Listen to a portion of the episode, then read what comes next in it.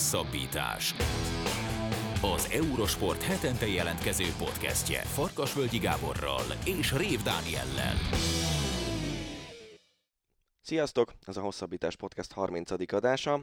Ezúttal is két fő témával. Az elsőben Weber Gáborral beszéljük ki azt, hogy Lewis Hamilton százados lett, hogyha lehet egy ilyen nagyon jó kis sportos közhelyjel élni megnyerte a századik versenyét, és beszélgetünk arról, hogy mi várható a Forma 1-es világbajnokság egyébként nagyon kiélezett 2021-es párharcának végjátékában. Aztán beszélgetünk Hütner Csaba kajakkenu szövetségi kapitánnyal arról, hogy mit jelentett neki az olimpia, a nagyon sikeres olimpiai és világbajnoki szereplések ellenére van-e olyan része a szezonnak, amivel esetleg elégedetlen, és azzal, hogy még a jövőbeli tervek. És aztán jön az Ácsi rovat, benne labdarúgó hírekkel elsősorban, de talán a legérdekesebb hír a héten, az ökölvívás világából érkezett még hozzá a Riói olimpiáról. Forma 1 Weber Gábor itt van már a vonalban, az M4 Sport Forma 1 kommentátora, egykori autóversenyző. Szia Gábor! Sziasztok! Köszönjük, hogy elfogadta a meghívásunkat. Ugye amikor Hamilton megszerezte századik futamgyőzelmét, akkor rögtön rádírtam, hogy hát ezt ki kéne beszélni, és te örömmel vállalkoztál erre a feladatra. Egy olyan versenyzőről fogunk most beszélgetni, aki, aki borzasztóan megosztja igazából a szurkoló, szurkoló társadalmat. Néha úgy érzem, hogy nem tud elég jót csinálni, akkora tömeg utája, de ugyanakkor egy másik nagy tömeg viszont abszolút elismeri és, és imádja. De hova helyezed Hamilton, főleg így a századik futam győzelem tükrében, illetve miért ennyire megosztó Lewis Hamilton? Én azt gondolom, hogy egyébként minden sikeres versenyző, főleg ennyire sikeres versenyző megosztó. Ilyen sikeres versenyző nem volt még a Forma 1 ami a számokat illeti, és ha innen nézzük, az is érthető, hogy talán az eddigi legmegosztóbb személyisége. De hát azért valljuk be őszintén, a Schumacher éra vége fele, amikor még aktív volt Mihály Schumacher, és meg a Ferrari-val nyerte Rommá magát, akkor sem beszéltünk arról, hogy van egy ilyen, ilyen közepesen átlagos Schumacher rajongói tábor. Tehát voltak az elvakult hívők, akik minden futamot megnyerettek volna vele, és voltak azok, akik már rettenten unták nyerjen bárki, csak Mihály Schumacher. És akkor mehetünk vissza egyébként a Forma 1 elmúlt 71 évében szinte bármeddig, mert hogyha megnézitek azokat a korszakokat, amikor, amikor valaki dominált, a, a McLaren a McLaren Honda korszak pont annyira unalmas volt, mint amennyire, mint amennyire unalmas volt a Ferrari is 2000-es évek elejé korszak, pedig egyébként maguk azok a szezonok nem is mindig voltak. Tehát voltak kiélezettebb szezonok Schumer világban, aki Ferrari világban címé között is, de azt megelőzően is voltak olyan korszakok, ha nem is olyan hossza, mint, mint most a Mercedes hegemónia, amikor valaki nagyon dominált, elég csak mondjuk a Red Bull érára emlékezne arra a négy fette világban, aki címre, de ott is voltak szoros szezonok, amikor az utolsó futamon dőlt el. Ez nem annyira jellemző a hibrid érában a Mercedes-es sikereknél, de erről a Mercedes nem tehet. Azért ezt mindig érdemes úgy is megnézni, hogy egy csapat a saját sikerei miatt pont ezért kerülhet ösztűz alá, hogy na jó, most már sok belőlük, de hát azért, mert valaki jól végzi a munkáját, és egyébként jó autót csinál, és egy jó versenyző vezeti az autóját, és sikerek folyamatosan jönnek zsinórban a konstruktúri, meg az egyéni sikerek is, azért a csapatot nem nagyon lehet, az, azért nem lehet megróni őket. Miközben egy általános kérdés, és ez mindig előfordul, hogy egy átlagszurkoló szereti a változatosságot, és ahogy a múlt, múlt héten Norris győzelmének szurkolt az orosz nagydíjon, hogyha Norris már négyet ötöt nyerne zsinórban, mindenki azt szeretne, hogy nyerjen Ricardo, nyerjen Lökler, és akkor végigmehetnénk azon, hogy tulajdonképpen egy olyan szezont akarnánk látni, egy 20 utamos szezont, amikor mind a 20 versenyző nyer egyet, és akkor majd az lesz világban, akinek a legjobb második, harmadik, vagy a felötödik helyen jön mm. Egyébként szerinted hogy tudja fenntartani ennyi időn keresztül a motivációt, akár Hamilton, akár a Mercedes, mert azért voltak ilyen komolyabb dinasztiák a Forma 1-ben, de, de ennyire hosszú időn keresztül, ahogy te is mondtad, nem nagyon tudott legfölül lenni egy csapat és egy versenyző. A Mercedesnek könnyebb dolga van, azért ott a mérnökök is rotálódnak, csomó új ember jön a vérkeringésbe, több mint ezer ember dolgozik. Tehát, hogyha csak a, önmagában a versenycsapatot nézzük, Brackleyben az is már 1060, 1070, 1080, sőt nem, az idei kimutatást ugye nem láttam, még csak a következő évben láttam az előző évi számokat, de majdnem 1100 körül van a Mercedes, és csak akik az autót építik, ehhez még jön 750-760 fő, akik a motort építik Brixtonsben onnan néhány mérföldre. Tehát majdnem 2000 embert foglalkoztat ez a komplet projekt, ami a Form 1-es versenyzésre kell hátterül. És azért ez a majdnem 2000 ember, ezért ez a kulcsembereken kívül azért sokat rotálódik, sokat cserélődik, van elszipkázás, most különösen a Red Bull egy csomó motormérnököt elvitte a, a jövő évtől náluk épülő Honda motorra, amit onnantól kezdve ők már Red Bull néven használnak, de azért a kulcsfigurák is a Mercedesnél pont most az elmúlt két évben kicserélődtek a csapat élén, technikai igazgató, motorfejlesztési vezető, mérnök, stb. stb. Tehát úgy könnyebb motiváltnak lenni, hogy mindig van valaki, aki ott vár az ajtóba, hogy ő is megmutassa. De azért ez Hamiltonnak az autóban ülve, hát ő egyedül csinálja ezt a dolgot. Persze lenne jelentkező, nem is kételkedünk ebben, meg tudjuk is, ugye Russell példája is jó rá, végre már megérkezett, egyébként megérdemelt a Mercedeshez.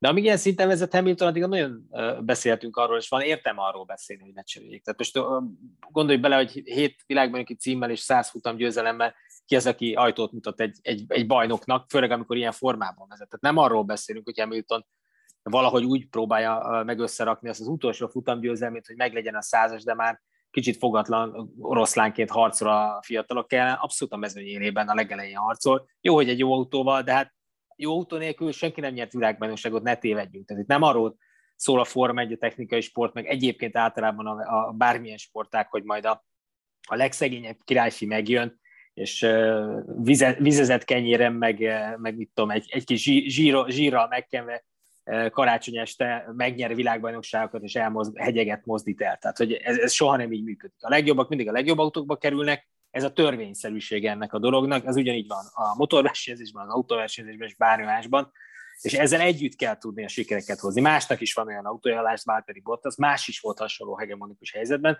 nem mindenki tudja ennyire meglogolni a hullámot. Persze ez a Mercedes fölény, amiben a hibrid érába kerültünk, ez egy remek táptalajt adott ehhez, de azért sokféleképpen el lehetett volna rontani két-három címet nyerni csak ebből. Ezt Hamilton elképesztő módon maximalizálta, és persze sokan meg tudták volna tenni, de erre már soha nem kapunk választ, hogy ilyen mértékben meg tudták volna eltenni. Csak hogy perspektívával váltsuk az egész történetet, ugye milyen Schumachernek futamgyőzelem rekordja az 91, ugye Hamilton most százados, és az utánuk következő legjobb Sebastian Vettel 53-mal jön a rangsorban. Tehát azért ezek a számok, és itt korszakos egyéniségekről beszélünk, tehát Fettelt nyugodtan említhetjük azon a szinten, tehát a számok és a különbségek jelzik azt, hogy tényleg milyen elképesztő hegemónia jellemezte Hamilton eddigi pályafutását, kiváltképpen a Mercedes-szel. A, nem tudom, hogy te szereted, de az ilyen témákat nem tudom, hogy egyáltalán van-e értelme, de minden idők listáján, én imádom ezt a témát, Dani meg Marjókat rög rajtam állandóan, tehát minden idők listáján te hova helyeznéd Hamilton-t? Nem tudok ilyet összeállítani, és inkább Dani mellett lennék. Ez a körtét az almával tipikus esetet. Tehát lehet, hogyha egy érában születne mindenki, és lenne 100 Forma 1 autó, és az összes eddigi bajnokot egymás mellé rakhatnánk, és mennének egy komplet szezon, mindenki egyforma lehetőségekkel, ami persze utópia, mert ilyen nincs. Persze. Akkor lehet, hogy egy egyszeres világbajnok verné meg az összes többit. Mert mm. hogy, és ez, ez ami, aminek nem látsz mögé, hogy kinek voltak még olyan képességei, csak olyan körülmények közé került, úgy szerződött, úgy jött ki mindig minden, vagy éppen meghalt, hogy egyébként ő volt az abszolút legnagyobb tehetség a formájának. És ezért nem is feltétlen eh, lehet erről így, tehát nem szeretek inkább azt gondolom, hogy polcok vannak, és a polcokon belül szerintem egész jól el lehet osztani, ki hova tartozik. Van az mhm. abszolút csúcs, és oda azért sokan odaférnek. Ott több mint tíz versenyző nálam ott van. Van egy nagyon érdekes mutató egyébként, nem szoktam ennyire statisztikázni, pedig egy csomó minden a fejemben van, de alapvetően nem gondolom, hogy ez határozza meg, sokkal inkább szeretem egy, egy összképbe, egy érzetbe átadni, meg magamnak is megfogalmazni, hogy ki mennyit ér, és ki eh, hova tartozik, de azért, hogyha számok alapján nézzük, a győzelmi mutatót néztek, Ugye a futamok száma jóval több, mint korábban. De azért az, hogy ki hány százalékát tudott, tudta megnyerni a versenyének, az azért sok mindent elárul, még akkor is hogy ugyanúgy nehéz összehasonlítani, és ilyen szempontból Hamilton a harmadik az örök ranglistán, úgyhogy 281 versenyből nyert százat. Ez 36 százalékos győzelmi mutató, Schumacheri 30 százalékos, a Mercedes-es éráit is, vagy éveit is beleszámolva. Ő az ötödik. Az első helyen Fangio van, 46 kal de hát akkor még alig rendeztek 6-7-8 futamot egy évben, az 50-es évekről beszélünk, ugye Fangio nyert 5 VB címet, 52 futamon indult, abban 24-et behúzott, de mindig, mind, szinte mindig a legjobb autókban ült, és, és abszolút akkor a legnagyobbja volt. Tehát, hogy ő, ő a, a tökéletes korban volt, 40 év fölött volt már egy, egy, egy jól menő autóversenyzői pályafutásra jött a háború utáni Európába, totál más helyzetben, mint ahogy a maiak versenyeznek, és Fangio mindenkit levert, mint vaka poharat kis túlzásra. Persze voltak mellette is nagy klasszisok, mint Ascari, aki második ezen a ranglistán, 39%-os győzelmi rátával, de szintén majdnem tized annyi futammal, ötöt, hatod annyi futammal, mint Hamilton. És azért, hogyha ezt nézitek, 46 és 39 százalék két 50-es évekbeli klasszisnál, és utána 36 százalék Hamiltonnál, aki a Jim clark a 34-jel a 60-as évekből, ez nagyon durva. Tehát ez 281 futamon keresztül 36 százalékot tartani, szerintem jóval erősebb, mint 52 futamból megcsinálni 46 százalékot adott esetben, miközben Fangio nagyságát nem akarom kisebbíteni, és ezért mondom, hogy ezeket nagyon nehéz összehasonlítani, de hogyha ezt a listát megnézzük, és hogy egyáltalán ki van 25% fölött, és egyébként szerintem ez a, legfontosabb mutatók egyik, és akkor részben válaszolok is neked a kérdésre, Gábor. Nyolcan vannak 25% fölött. Uh, Sterling most pont kicsúszik 24%-kal a 9. Prostnak van 25%-os győzelem mutatója, Sennának is 25, Jackie Stewartnak 27, Schumachernek 30, és akkor Clark 34, Hamilton 36, Ascari 39 és Fangio 46. Tehát biztos, hogy ők a legnagyobbak, de hogy egyébként lehetette volna olyan pilóta, aki nem futotta ki magából azt, ami benne volt, aki ennél is jobban szerepelt volna, ennél is jobban teljesített volna, erre soha nem fogunk valós mm-hmm. választ kapni. Meg az is érdekes szerintem ebben a témában, hogy ugye pont Prostot meg Sennát, hogyha összevesszük, ők azért nagyjából lefették egymás karrierjét, és Fogták úgy... egymás kezét, igen, hogyha nem lettek volna egymás mellett, jobban járt volna. De gondolj bele abba, hogy mondjuk mit 25 százalék körül vannak mind a ketten, hogyha az egyikük 10 évvel korábban él, akkor lehet, hogy mind a ketten 40-nél vannak. Ez, ez... Abszolút. Hát, hát igen, ne, ez azért is nehéz. igaz. Azért, hogyha megnézed, Hamilton kikkel versenyzik együtt, tehát azért... Hát erről a listáról senkivel. Jobb...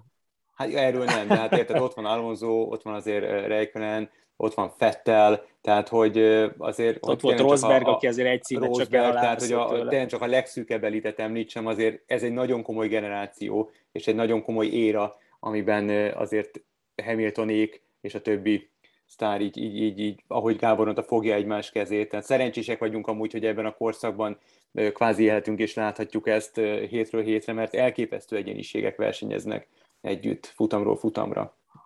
Ebben egyetértek, nagyon erős a felhozatal, és ezt majd utólag fogjuk tudni igazán értékelni. Tehát aki most ebben ült bele, ebbe a korszakban, ahol, ahol Verstappen már ott van Hamilton mellett, ahol jönnek Löklerék, Norrisék és a többiek, és még itt van Ricardo, itt van Fettel, Räikkönen már pont most vissza, de hogy Alonso még mindig aktív, ha bár 40 éves, és egyébként nagyon jól megy, vagy egyre jobban megy. Ezt nem fogjuk tudni, 5-6 év, 10 év múlva azt fogjuk mondani, hogy úristen, hogy ez, ez mekkora krém de la krém volt. Tehát, hogy, hogy ritkán jön ennyire sűrűn össze, és, és most a fiatal nagyon erős generáció kezdi már nagyon megvetni a lábát. Szerintem most már picit mindenki kezdi értékelni azt, ami még három éve nagyon túlzásnak tűnt, hogy jó van, már mit hype túl ezeket a srácokat, ugyanúgy semmit nem mutattak még, mint bárki, meg amikor megnyer valamit, vagy egy időmérő jól megy, az csak egy, tehát mindig megvannak ezek a kontrák. Ennek ellenére azt gondolom, hogy ha összességben nézzük, úgy évtizedekre bontva a Form most egy nagyon-nagyon erős felhozatal van, és tipikusan ez a minőségi fellángolást. Ez egyébként minden sportágban megvan, tehát van egy mennyiségi, sokszor, amikor alig van igazán nagy bajnok, vagy attól lesz igazán nagy bajnok valaki, hogy egyedüliként kitűnik az átlagból, nem olyan erős átlagból, vagy, a, vagy egy nagyon erős átlagból, ahol viszont nincs extra klasszis ott. Egy extra klasszis nagyon eh, világító toronyként tud szerepelni. Viszont aztán vannak olyan érák, amikor a minőségi, eh, a mennyiségi felhalmozódás után olyan minőségi ugrás következik, hogy hirtelen lesz 4-5-6 extra klasszis, na ott sokkal nehezebb kitűnni, és akkor itt a kérdés, akkor megint visszatérek az előző kérdésedre válaszként, hogy mi, ki számít nagy bajnoknak, aki egy olyan érában lesz sokszoros világbajnok, ahol ő egyedüliként extra klasszisként egyértelműen megvert mindenkit, vagy amikor valaki úgy nyer két VB címet, hogy körülötte másik öt olyan versenyző is volt, akik önmagukban ért, érnének legalább öt VB címet. Igen. Hát ha még itt ugye Hamiltonra próbáljuk felhúzni az adási első részét, azért mert beszélünk a, a jelenlegi szezonról, mert ott is vannak izgalmas dolgok, de még az nagyon érdekelne a véleményed azzal kapcsolatban, hogy az mi az erőssége, illetve mi a gyengesége Lewis Hamiltonnak? Hát erőssége rengeteg van, és ezeket nagyon végtelenség lehetne sorolni, mert nagyon éretten tud versenyezni, tényleg gondolkodva tud versenyezni, ő is képes hibázni, és ezt láttuk is idén is nem egyszer, Idén talán többet is, hiszen nagyobb a nyomás, és ez egyértelműen átjön rajta, bármennyire próbálja ezt tagadni, de azért ezek minimális hibák is általában jól javítja őket, meg még a szerencsével sem áll hadirában. De hát ugye azt mondják, hogy a, a szerencse a jók mellé szegődik általában. Hosszú azért az általában kiegyenlítődik. Azt gondolom, hogy a, ami a gyengéje, az, az, a, az a önmagában velő, való extrém hit, hogy ő mindig le, a legyőzhetetlenül mindig megoldja, de pontosan tudja szerintem legbelül, hogy ez nem működhet a végtelenségig. Tehát előbb-utóbb, előbb-utóbb rajta fog veszíteni egy ilyen szituációban. És ezeket a helyzeteket amikor ezek bekövetkeznek, azokat nem jól kezeli. Bármennyire is próbálja, érezhető olyankor, hogyha figyelitek a rádiós beszélgetést, nagyon megváltozik a hanglejtése, a tónusa, elkezd ilyen kapkodóvá válni, kicsit ilyen, nem hisztérikussá, ez rossz szó, de, de, de ott szétesik a koncentráltsága. Ettől még a vezetésében nagyon befolyásolja, de az érezhető, hogy egyfajta pánik uralkodik el rajta, még ennyi év után és ennyi tapasztalat ellenére is. Tehát sokkal kevésbé érzem ezt Verstappen adott esetben. Mindenkinek persze megváltozik egy éles kérezet, vagy, vagy hirtelen megváltozó helyzetben, amikor, amikor nem úgy történik valami, mint hogy számít rá a viselkedés, és senki nem ugyanolyan nyugodtan hozza ezt le, de Hamilton nagyon szét tud csúszni. És ez a csapattal való kommunikációban általában lejön, és szerintem lesz idén még erre példa, amikor ilyenbe futunk, és kérdés, hogy ez mennyire befolyásolja majd akkor a, a versenyzését, hogy mennyire tud adott esetben befolyással lenni a végeredményre. Ha megnézitek a Szocsi versenyt, amit végül megnyert, ellentmondott a versenymérnökének az első híváskor. Tehát hívta a csapat, és nem jött ki. Tehát ő felülbírálta. És ez mondjuk, ez sokszor erősség és, és erény, ezt Norris is megtette és pórul járt, de azért a legtöbbször a csapat jobban tudja, hogy mi történik, és Hamilton ez, ez a fajta érzék, ráérzés, az önmagában való hit, az sokszor működik, de, de vannak ilyen szituk, és voltak ilyen szituk már a pályafutáson, és lesznek is még, amikor amikor egyszerűen simán ellentmond a csapatnak, és a csapatok nem mer neki mit csinálni, hát, hát elfogadják, kénytelenek. És szerintem ezek a szituációk azok, amik, amik sokszor ilyen zsigeri döntések, és nem mindig jó erre hallgatni. Van, amikor bejön az embernek, de azért stratégia szempontjából a csapat sokkal több összetevőt lát, és sokkal inkább látja a teljes képet minden szempontból, aminek azért nem jó szembe menni. Én nem vagyok persze annak a hív, hogy az ember mindig csak mint a gép menjen, és akkor azt csinálja, amit a fülére diktálnak. Sokszor jók ezek az ösztönből meghozott, nem, néha jók ezek az ösztönből meghozott döntések, de azért alapvetően statisztikailag nem jó szemben menni a stratégiáddal, mert ha jobban tudnál az autóból, akkor nem lenne szükség a stratégiára alapvetően. Lehet, hogy be kéne vezetni uh, úgyis 22-től, 22-től új autók jönnek, vagy 23-ra tolták? Igen, jövőre, jövőre, 22 igen, 22-től. Lehet, hogy be kéne vezetni egy ilyen önvezető rendszert, ami a Box utca bejáratánál átveszi az uralmat, és amikor a csapat azt mondja, hogy ki kell jönned, akkor ki kell jönned. Már pedig kijössz. Így van. Na beszéljünk egy kicsit az idei VB-ről, mert elég izgalmasan alakul a verseny. Ugye összesen kettő pont most a különbség Hamilton és Verstappen között, úgyhogy Verstappen kettővel több futamot nyert meg mint Hamilton, és hát ugye volt egy elég komoly összeütközése a két versenyzőnek Monzában, egy szó szerinti összeütközés. Hova helyezed ezt a párharcot így a, régi nagyokhoz, amiket emlegettünk képest, és, és mit gondolsz, hogy mi lesz a kifutása a világbajnokságnak idén? Hát ez egy erős párharc, tiszta, abszolút Senna Prost, csak nincs úgy elmérgesedve. Nem is hinném, hogy bármikor úgy elismérgesedhet, mert szerintem más, egyrészt más írában is vagyunk, más típusú, más karakterű versenyzőkről is beszélünk. Azért Senna és Prost mm, sokkal közelebb állt egymáshoz életkorban. Tehát azért Hamilton és Verstappen között nagyon nagy a különbség, 12 év van Hamilton javára. Senna Prostnál messze nem volt meg ez, és az sokkal inkább volt ez a két, két kakas egy csárdában, de egy csapatban is mentek, ugye a McLarennél egy jó ideig, aztán ugye folytatódott, amikor Prost távozott a Ferrarihoz, de hogy meg amikor a Williamsnél ment, de hogy alapesetben ott azért az sokat hozzátett, hogy egy csapatban feszültek egymásnak ugyanazzal a technikával, hiszen az a legnagyobb kihívás, és abban van a ugyanazzal, ugyanolyan körülményekkel és háttérrel megverni valakit, az az egyértelmű jele annak, hogy na én vagyok a jó. Mert különben, amikor nem egyforma autókkal mentek, mindig el lehet mondani, amit egyébként mindig el is mond mind a kettő, hogy hát a másiknak azért jobban feküdte meg az autójának, meg tudjuk a motorikus hátrányt, tehát más se hallunk évek óta, ami egyébként így is volt hogy hát, hogyha olyan motorunk lenne, mint a Mercedesnek, de hát nem volt. Most idén már azért a Honda egész jól áll. Azt mondom, hogy majdnem pariban vannak a mercedes főleg ami az időmérős beállításokat, az egykörös teljesítményt illeti.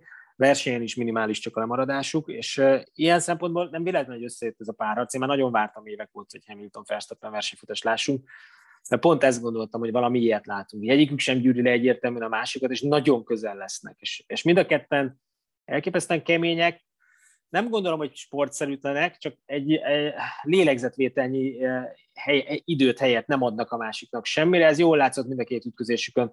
Silverstone-ban egyetemen Hamilton volt a hibás, az egy vezetői hiba volt, de Verstappen kiesésével járt.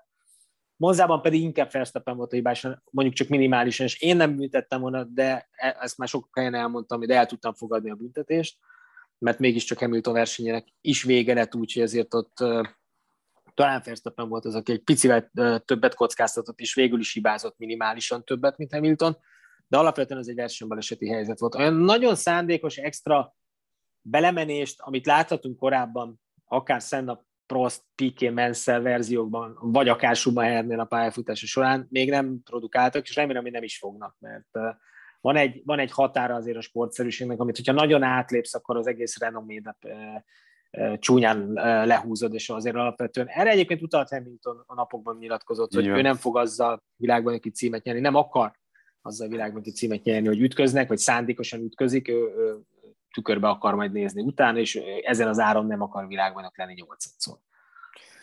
Ha a szezon hátralévő versenyeit nézzük, akkor azok a pályák, azok a versenyek melyik autónak, melyik versenyzőnek fekszenek jobban? Merci, Hamilton vagy, vagy inkább Honda Verstappen?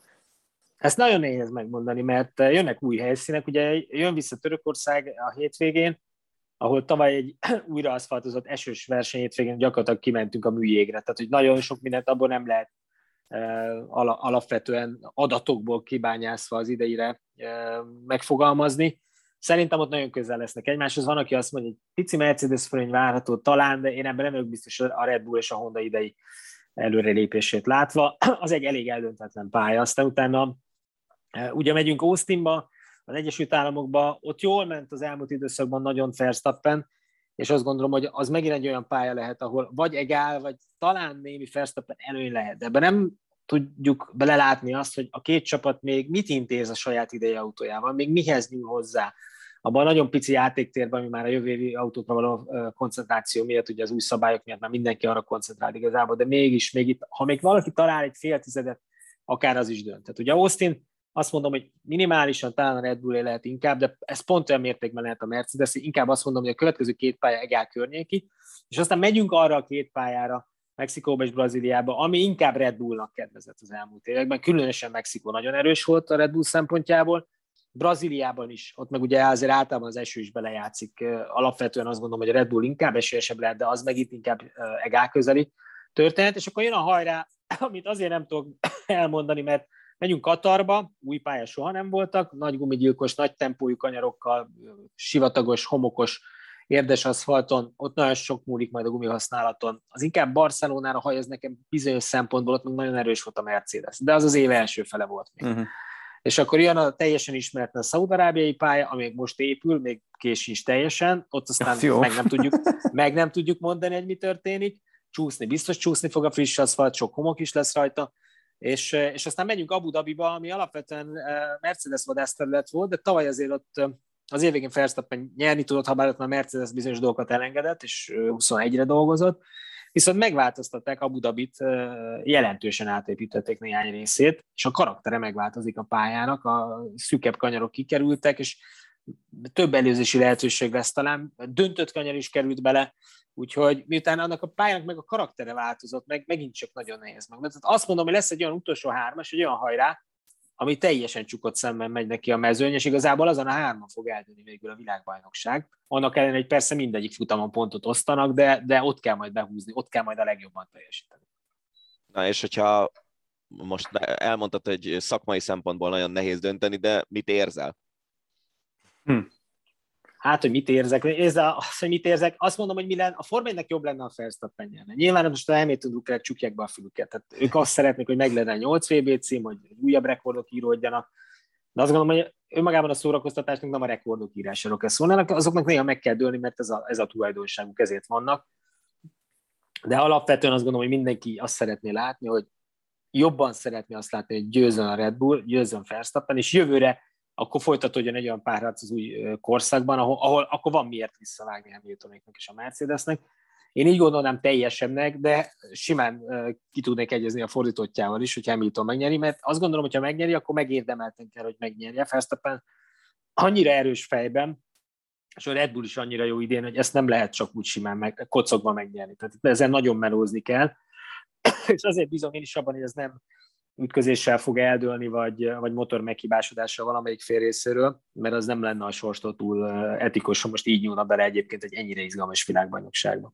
Reméljük, hogy Rengeteg. jól alakul ez a VB hajrá, és tényleg az utolsó futamokig izgalmas lesz. Gábor, nagyon szépen köszönjük, hogy a rendelkezésünkre álltál, és majd a szezon végén újra beszélgetünk remélhetőleg. Oké, okay, köszönöm én is. Olimpia. A folytatásban pedig, ahogy ígértük, Hütner Csaba, kajakenu szövetségi kapitányunk, sikerkapitány, nyugodtan lehet így, így emlegetni. Ugye korábbiak miatt is, meg hát most aztán Tokióban sikerült feltenni az írra a pontot. Sikerült kipihenned magad? Mert azért nagyon komoly, nagyon zaklatott hetek, hónapok állnak mögötted, mögöttetek. Hát, úgy vélem, hogy igen, végül is az olimpia után ugye annyira nem volt nagy pihenő, mert egyből mentünk a világbajnokságra. Ugye a magyar bajnokság után pár héttel már világbajnokság volt, most egy hétig ö, tudtam lazítani, de igazából már a jövő évi felkészülési programot is ö, tárgyaljuk a pár héten belül, illetve le kell adni a beszámolókat. Ilyen szempontból már megindult a következő olimpiai ciklus, amire ugye uh, már csak három évünk van, tehát nagyon hamar el fog jönni. Elképesztő feszültség és, és izgalom lehetett benned így a, a, az elmúlt időszak során, azért ugye a felvezetőben említettem, hogy szuper szezon van mögöttünk, itt a olimpia csúszása miatt összetorlódtak a sportesemények, és tényleg minden volt egy szezon alatt, kis túlzással. Ugye az országos bajnokság Magyarországon felér egy nemzetközi tornával, EB, olimpia, VB, pótkvalifikáció, egy ilyen stresszes időszakot hogy lehet egyáltalán átvészelni, és nyilván Tokiói olimpia volt a csúcsa ennek az egész időszaknak, de arra lennék kíváncsi, hogy az odáig vezető időszak volt az igazán stresszes, vagy maga az olimpia volt stresszesebb? Ha egyáltalán lehet különbséget hát, tenni. Hát nehéz ezt most így eldönteni. Se az olimpián, se az előtte lévő időszakban, még a covidos évben is, amikor ugye minden versenyt egy világkupán kívül töröltek, se volt annyira idő gondolkodni azon, hogy, hogy most leálljunk egy pillanatra, és azt elemezzük, hogy most mi lesz, hogy lesz, miért lesz. Az olimpián is körülbelül az, az, az a két órák voltak a, a nehezek számomra, amikor a, a döntős napokon kimentünk a, a versenyzőkkel, mert ugye az első versenyzőkkel megyek ki a pályára, az utolsókkal jövök haza, ez ugye értelemszerű, de ugye minden versenyzőnek a futama előtt minimum két órával megint kell lenni a pályán, hogy azokat a speciális bemelegítéseket, meg azokat a rituálékat el tudja végezni, ami ott a pályán neki szüksége van. És az a két óra volt nagyon hosszú, mert ugye az abban tudott az ember egy kicsit meditálni azon, hogy mi fog történni.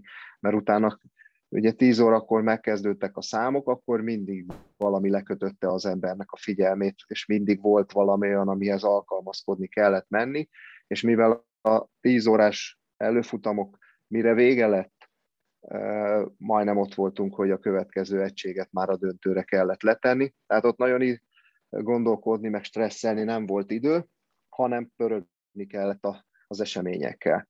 Viszont a, az Európa-bajnokság, ami ugye megelőzte az olimpiát, az egy olyan Európa-bajnokság volt, ami kifejezetten sikeres volt, de tudtuk, hogy hát messze menő következtetéseket nem tudunk levonni, mert nincsenek itt a, a tengeren túliak, nincsenek itt ugye a óceániából, ugye ami nekünk nagyon fontos, Ausztrália, Új-Zéland ebben a ö, ö, sportágban.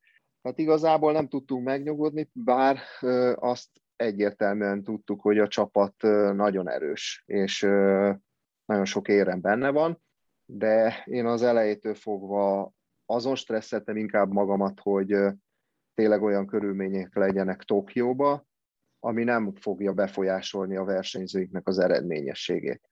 Tehát nem azért leszünk másodikok vagy harmadikok, mert volt egy olyan időjárás, hogy valaki az egyes pályán jobban teljesít ilyen szorult szituációkban, izgalmas, izgatott pillanatokban te, mint szövetségi kapitány, egy picit úgy apáskodsz is a, a, a versenyzőid felett, tehát meg kell őket nyugtatni, vagy éppen, hát azt nem hiszem, hogy bárki spanolni kéne egy, egy döntő előtt, vagy akár egy előfutam előtt, főleg olimpián, de hogy ott azért figyelni kell így a, a úgymond a mentális egészségükre is a versenyzőknek, és ez is a feladatod része?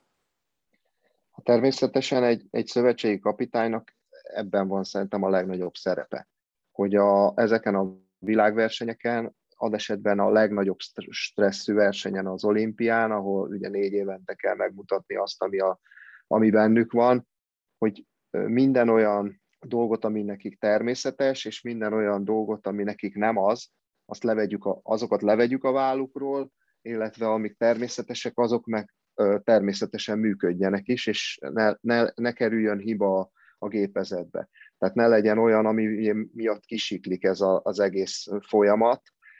És hát itt azért Tokióban nagyon sok olyan dolog volt, ami, ami megakaszthatta volna ezt a gépezetet. Nagyon-nagyon nagy meleg volt, nagyon nagy páratartalom volt, óriási logisztika volt a, a pályára való eljutás, mert sokan voltunk, mindenki más időben szeretett volna jönni, ezt minden nap le kellett menedzselni, mindenkinek volt valami nyűgje, ezt mindegyiket be kellett nekem fogadni, és a másik felé kompenzálni.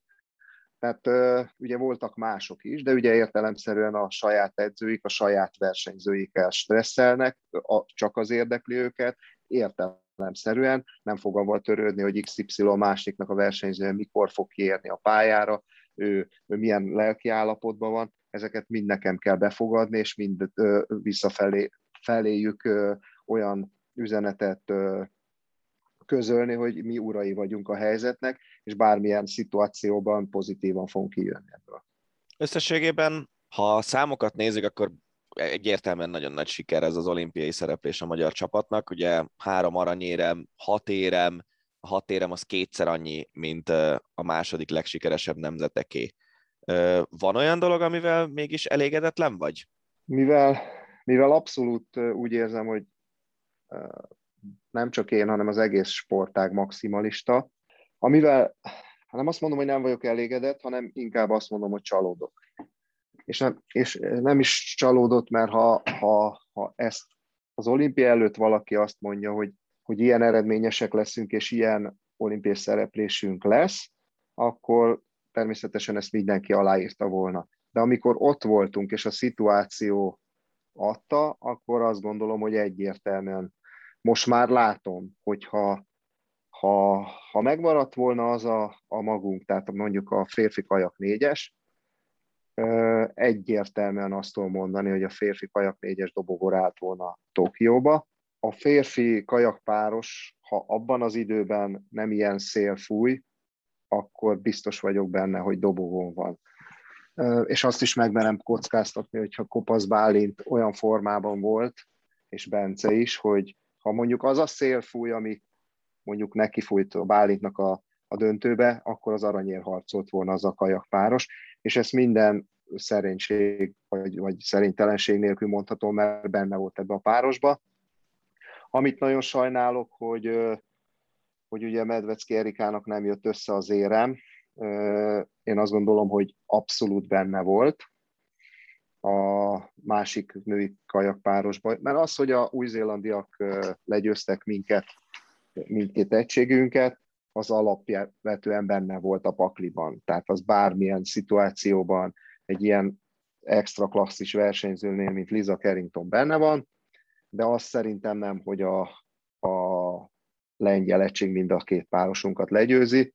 Szerintem sokkal nagyobb realitása lett volna ezüst és bronzéremnek, és akkor ugye Erikának is lett volna egy érme, ami nekem természetesen, mint csapatvezetőjének fáj. Szerintem ő megérdemelte volna a bronzérmet. Ami még egy kicsit bosszant, hogy azt gondolom, hogy a 200 női egyesben szerintem valamelyik versenyzőnk fölérhetett volna a dobogóra.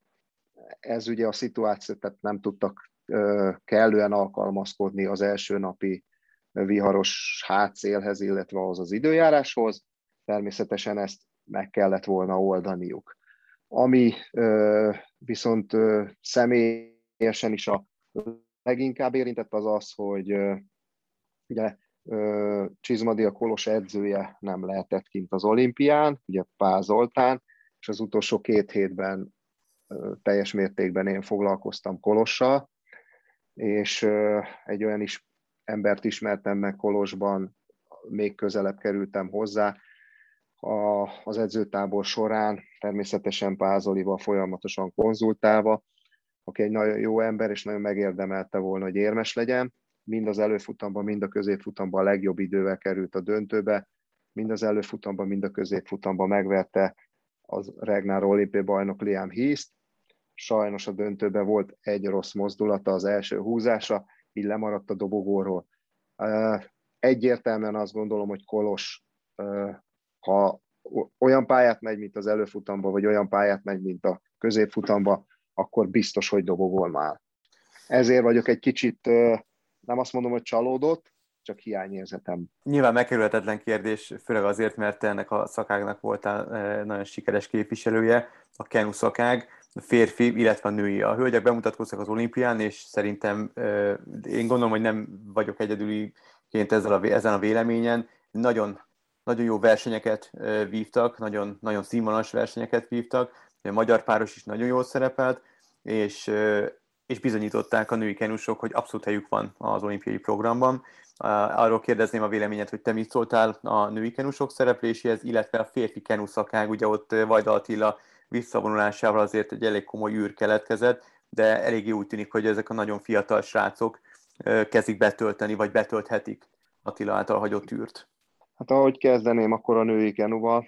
Ezt a két lányt, ugye virágot és kincsőt viselte meg a legjobban az, hogy egy év kimaradt.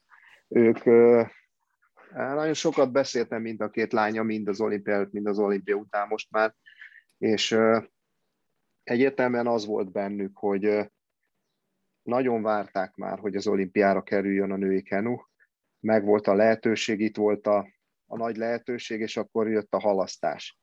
A 20-as éveben, hát nem megyek messze menőleg, de életük legjobbjait evezték 201-esbe is. Tehát olyan időket mentek a tesztversenyeken, hogy én is csak néztem.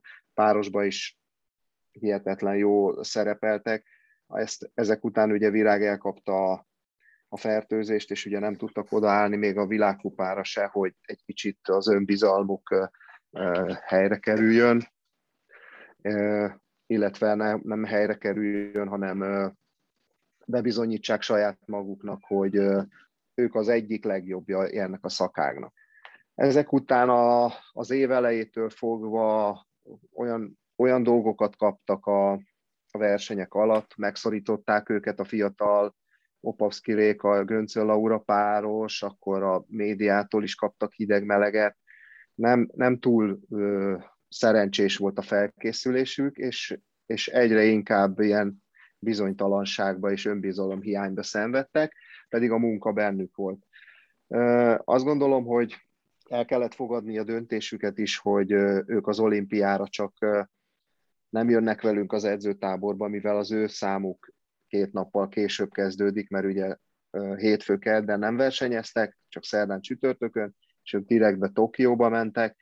Szerintem ez se volt szerencsés, nem tudtam rájuk nézni, mert Milán voltunk Takamacuba, és kontrollálni azt, hogy ott már nem kellett volna ilyen munkát végezni, ők folyamatosan úgy érezték, hogy jó úton járnak, és természetesen az se ö, ö, tett jót az egész ö, női kenuszakágnak, hogy egy héttel vagy két héttel az olimpia előtt tudtuk meg, hogy az ICF még abba is belemegy egy, egy minden más sportágba, vagy minden más ö, szegmensben ez a ugye a kanadai lapoáról beszélek, minden eltiltották volna, tehát ez egy alapból négy éves szer, amit a szervezetébe találtak.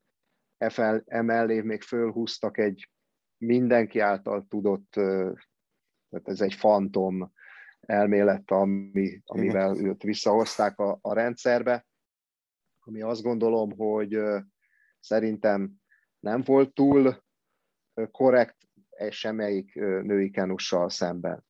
Mert ha ez a, ez a lány nem keveredett volna ebbe a dopingbotrányba, és, és valami úton folytán, mivel elmaradt a pánamerikai kvalifikáció, nem kapott kvótát. Én is azt mondom, hogy a legjobb jobb versenyzők legyenek ott az olimpián, valahogy oldjuk meg.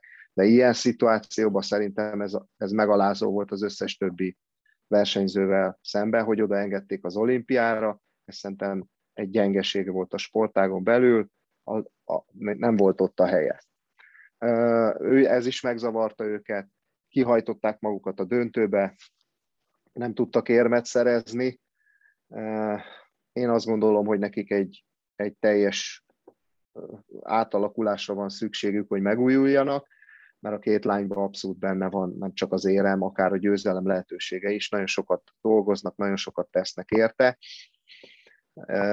de azt is hozzá kell tenni, hogy egyébként a női kenus szakága, ahogy mondottad, nagyon sokat fejlődött, és, és, és nagyon sokat lépett előre, és vannak olyan versenyzők, akik hát extra klasszissá váltak ebben a szakákban, ehhez nekünk is alkalmazkodni kell, és ugye virágéknak is szemléletváltáson kell átmenni.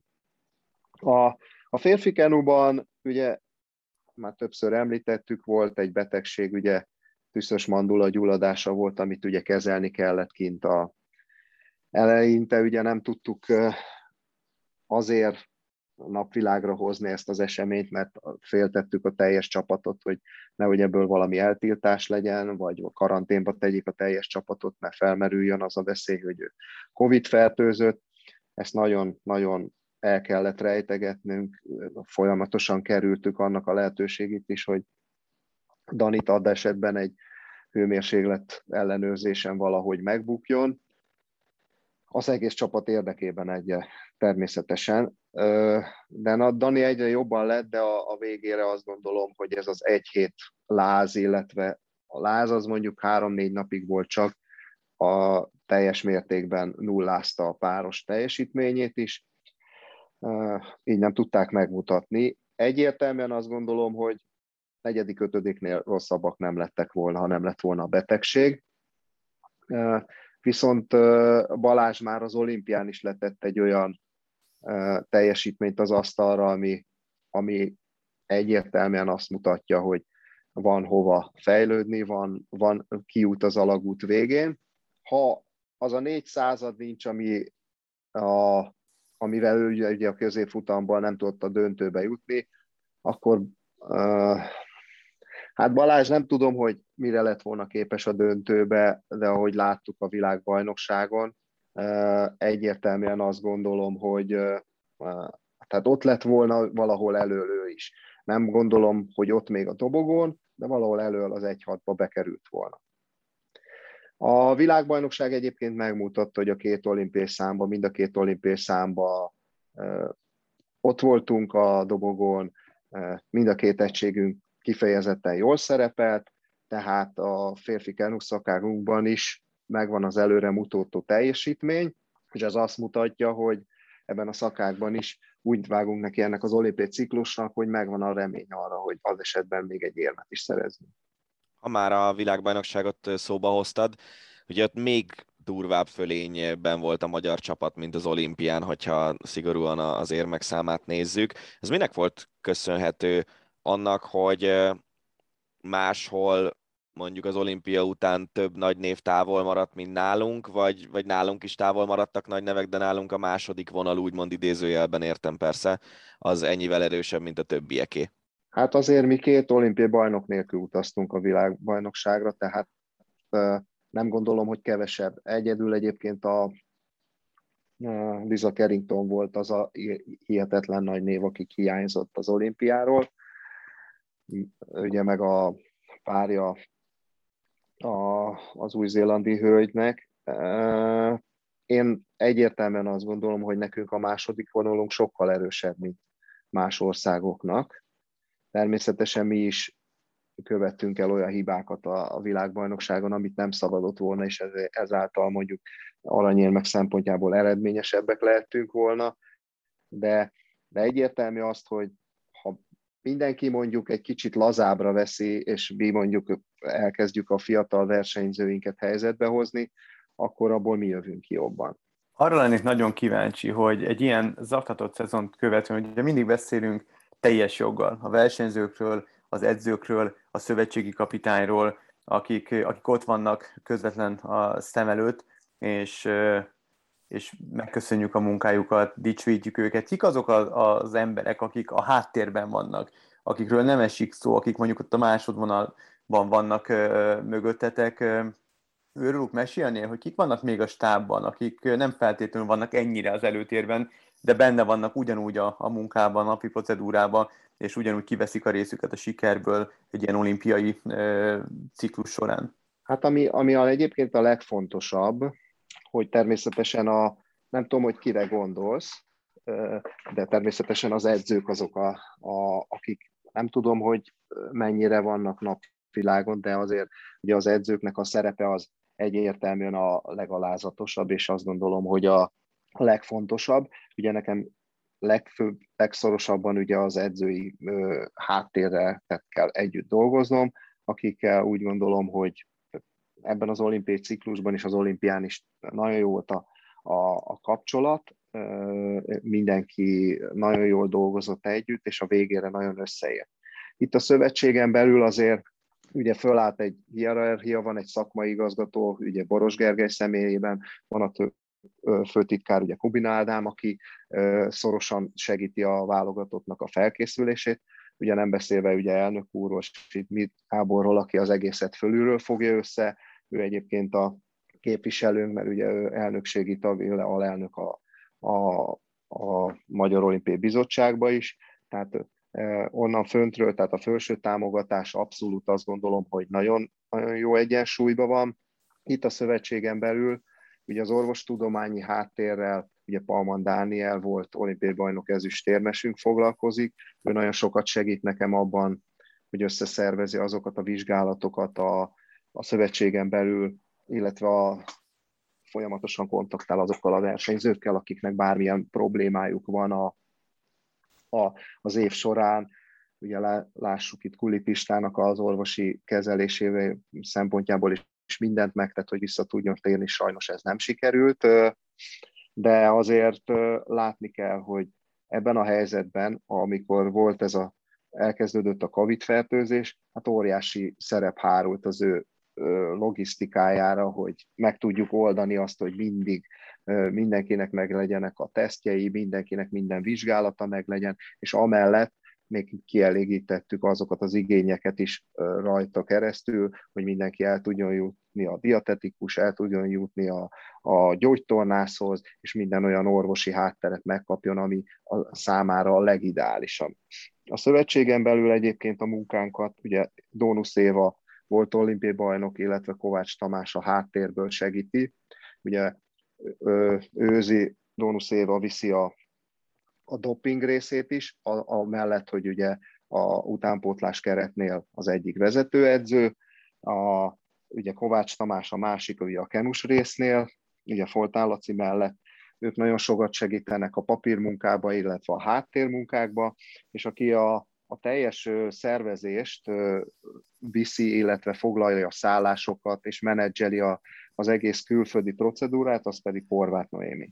Szóval nagyon szépen köszönjük, hogy a rendelkezésünkre álltál. Én annyit fűznék hozzá egy búcsúzásképpen, hogy egyrészt mindig nagyon jó beszélgetni veled, ráadásul elég régre nyúlik vissza a kapcsolatunk, ugye nem titok, hogy te az Eurosporton nagyon sokat segítettél nekünk szakkommentátorkodni, a, amíg nem voltál szövetségi kapitány, és nem sokasodott a, a munkád. Egy interjúban azt mondtad, hogy neked ez a mostani olimpia a nagy dobásod, és, és szívva gratulálunk ez a, ez a sikerhez. Én úgy gondolom, hogy, hogy sikerült a nagy dobás, viszont baromi magasra tetted a lécet, úgyhogy nagyon sok sikert kívánunk a következő olimpiai ciklushoz, és reméljük, hogy hasonló sikerekkel tértek majd haza Párizsból is. Köszönjük szépen, hogy itt voltál velünk. Én köszönöm. Én köszönöm. Ácsi. A hét legérdekesebb hírei. Ácsi rovatunk következik. Tudjátok, ez az a rovat, amelyben összefoglaljuk a mögöttünk álló hét leg, számunkra legérdekesebb híreit, aztán amelyik érdekes, ott megállunk és egy picit elidőzünk. Vágjunk is gyorsan bele. Talán a legfontosabb magyar vonatkozású hír az elmúlt hétről az, hogy Bai Balázs visszavonult, szögre akasztja a szögest, ilyen ordas közhelye Gyönyörű.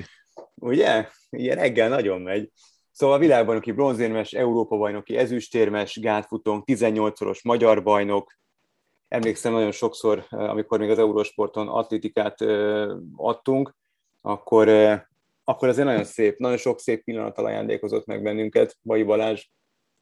De nagyon őszintén és nagyon reálisan értékelte a pályáját, meg az előtte álló feladatokat, meg a lehetőségeit, és, és bár nehéz időszak van maga mögött, de azért úgy szerintem kijelenthető, nem, hogy ő, ő azért a csúcson tudta abba hagyni Hát szerintem nem a csúcson, mármint, hogy amiatt nem, mert ugye egy csomó sérülése volt az elmúlt mm-hmm. időszakban. Szerintem a csúcson abba hagyás az ő esetében az lett volna, hogy, hogy az olimpián mm-hmm. hagyja abba, és, és hogy ott is valami egész jó eredmény, még nem, nem egy döntő, vagy egy elődöntő. Mm-hmm.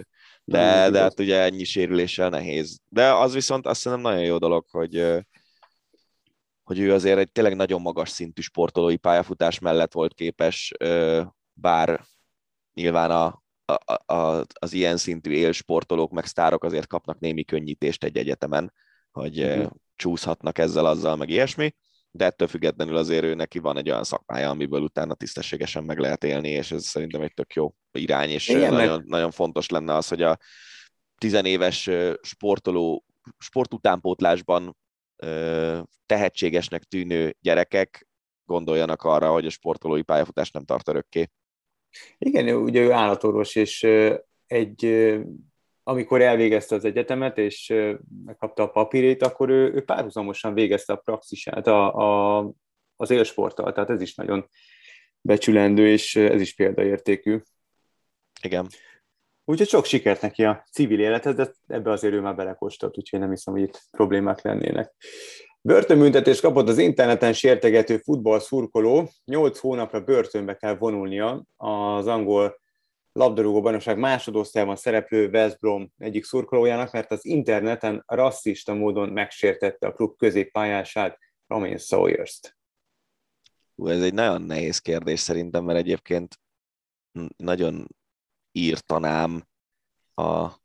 Szerintem nagyjából ugyanoda fogunk kifutni, mint a múltkor, amikor a, az algériai cselgáncsozóról ja, beszélgettünk. Uh-huh. Hogy, hogy abszolút írtanám a, a rasszizmust, és, és, és szerintem ebben az esetben már abszolút átlépi az a szurkoló, és én nem is feltétlenül nevezném egyébként ezeket az embereket szurkolónak, a, jó ízlés határait, meg azt a határt, amit én mondtam a múltkor, hogy nálam az a mhm. határ, hogyha csak magával szúr ki valaki, és másnak nem árt, akkor, akkor az nekem nem azt mondom, hogy belefér, de, de hogy mhm. az, az még valamilyen szinten oké. Okay.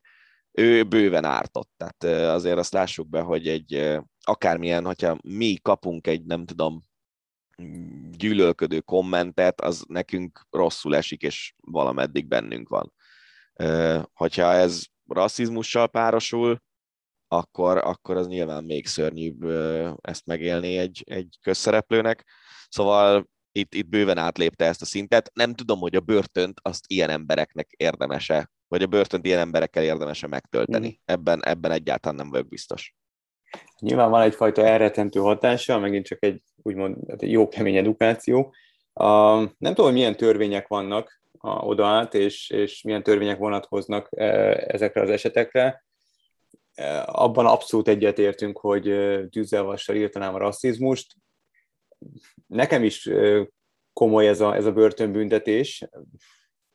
Nem tudom, milyen büntetést ad, lehet adni, ami, ami elrettentő, hogy a pénzbüntetés, ez ebben az esetben kidobott pénz mondhatni. Fogalmam nincsen. Hát attól de, de nekem is első blikre így olvastam, és azt mondom, hogy fú, király, megérdemli. De Szerintem a, a pénzbüntetésnek azért van az a szintje. Tehát, hogy mit én tönkreteszi azt, a, azt az embert anyagilag, az, azt szerintem azért legalább annyira húsba vágó dolog, mint 8 hónap a bőriben. Hát igen, csak akkor meg nem tudom, minden, szerintem ezt egy, egy, egy rasszista emberből ezt nem tudod kiűzni, kiverni, a, lehet, kivenni ki lehet, de, de kiírtani ezt a, ezt a rasszizmust, ezt, a, ezt az érzést, ezt a fajta gondolkodásmódot pénzbüntetéssel, szerintem börtönös, nyilván nem, gondolom, hogy nem a, a, a legkeményebb blogba zárják az ilyen úgymond bűnözőket, és, és gondolom, hogy ott van egyfajta edukáció. Nem hát meg tudom, ugye megvan, annak a, megvan szerintem a börtönben tényleg annak a veszélye, hogy hogy ott ugye a bekerülő emberekről tudják, hogy miért kerültek oda nagyjából. Mm. És most, hát hogyha igen. ott van valamilyen, nem tudom, fekete társaság, nem is kell feketének lenni, bármilyen nem fehér mm. társaság, lehet, hogy ott úgy agyba főbeverik, hogy nem éli túl. Hát igen.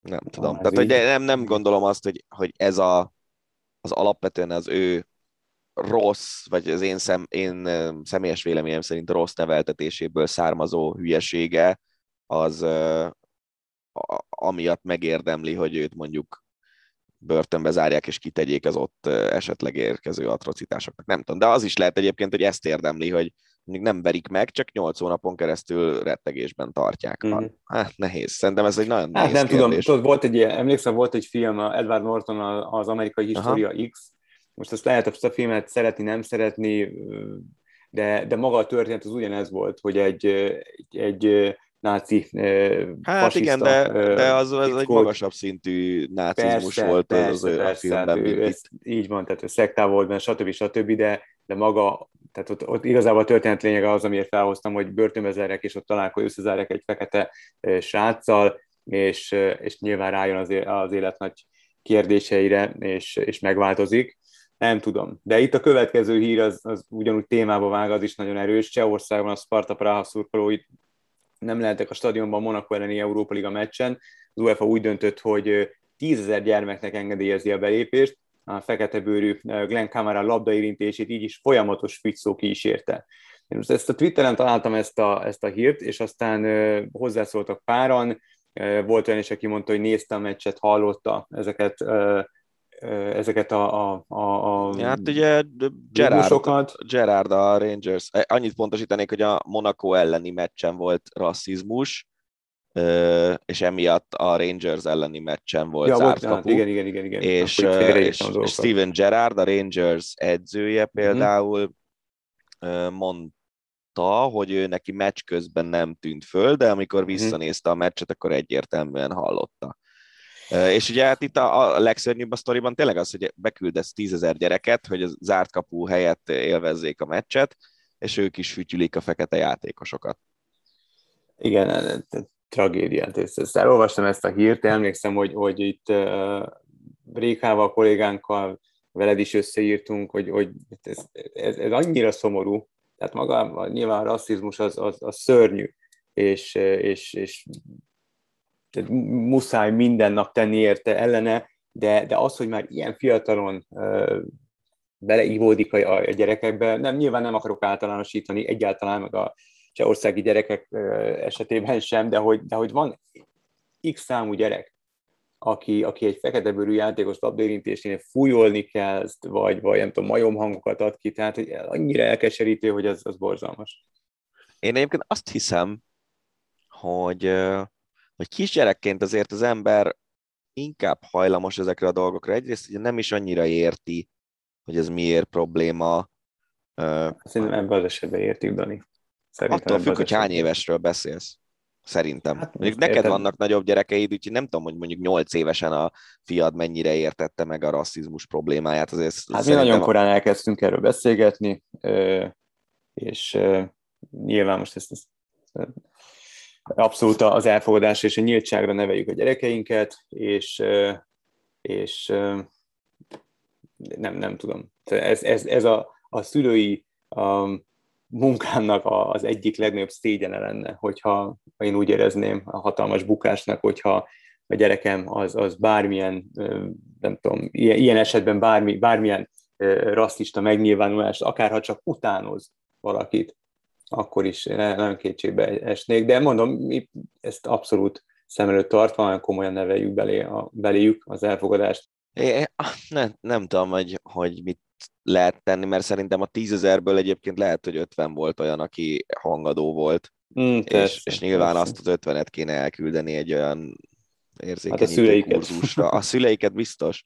De egyébként tényleg, hogyha belegondolsz, hogy mondjuk mit én, ott vannak ezek a szélső jobboldali ultrák, akik Magyarországon is eléggé meghatározzák a, a foci stadionoknak a szurkolói közegét, és nyilván a, az ő gyerekük valószínűleg eléggé hasonlóan fog gondolkodni, és, és azt gondoljuk itt Budapesten élve, ami azért egy inkább elfogadó város, főleg, főleg a belvárosa, ahol mondjuk nagyobb tömegek találkoznak egymással, hogy, hogy majd a következő generációban ez már nem lesz probléma, vagy, vagy nem tudom, hogy így az idővel egyre inkább elfogadó lesz egy társadalom, de de azért látszik, hogy, hogy Magyarországon is gondolom, hogy Csehországban is azért hasonló a helyzet, mert hasonlóan szocializálódott a, a két ország.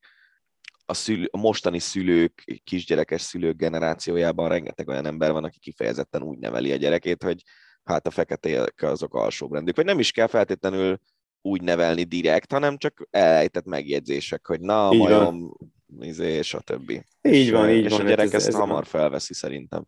Így van, hát milyen, milyen példával Plusz találkozik otthon. Persze. A másik része meg a dolognak azt szerintem az, hogy mindenki, gyerekként szerintem mindenki keresi a többiek figyelmét, meg a szülei figyelmét minden hülyeséggel.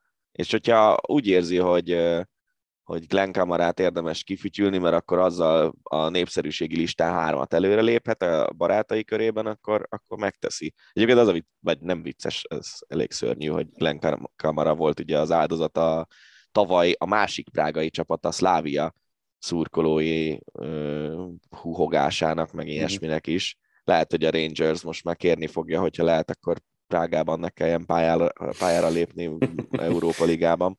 Nem túl jó érzés mostanában Barcelona drukkernek lenni, ugye? A Madridban volt a meccs annyit így előjáróban, mondok, hogy nem Na a Camp Nou-ban, nem a Camp Nou-ban kapott ki a Barca az Atletikótól.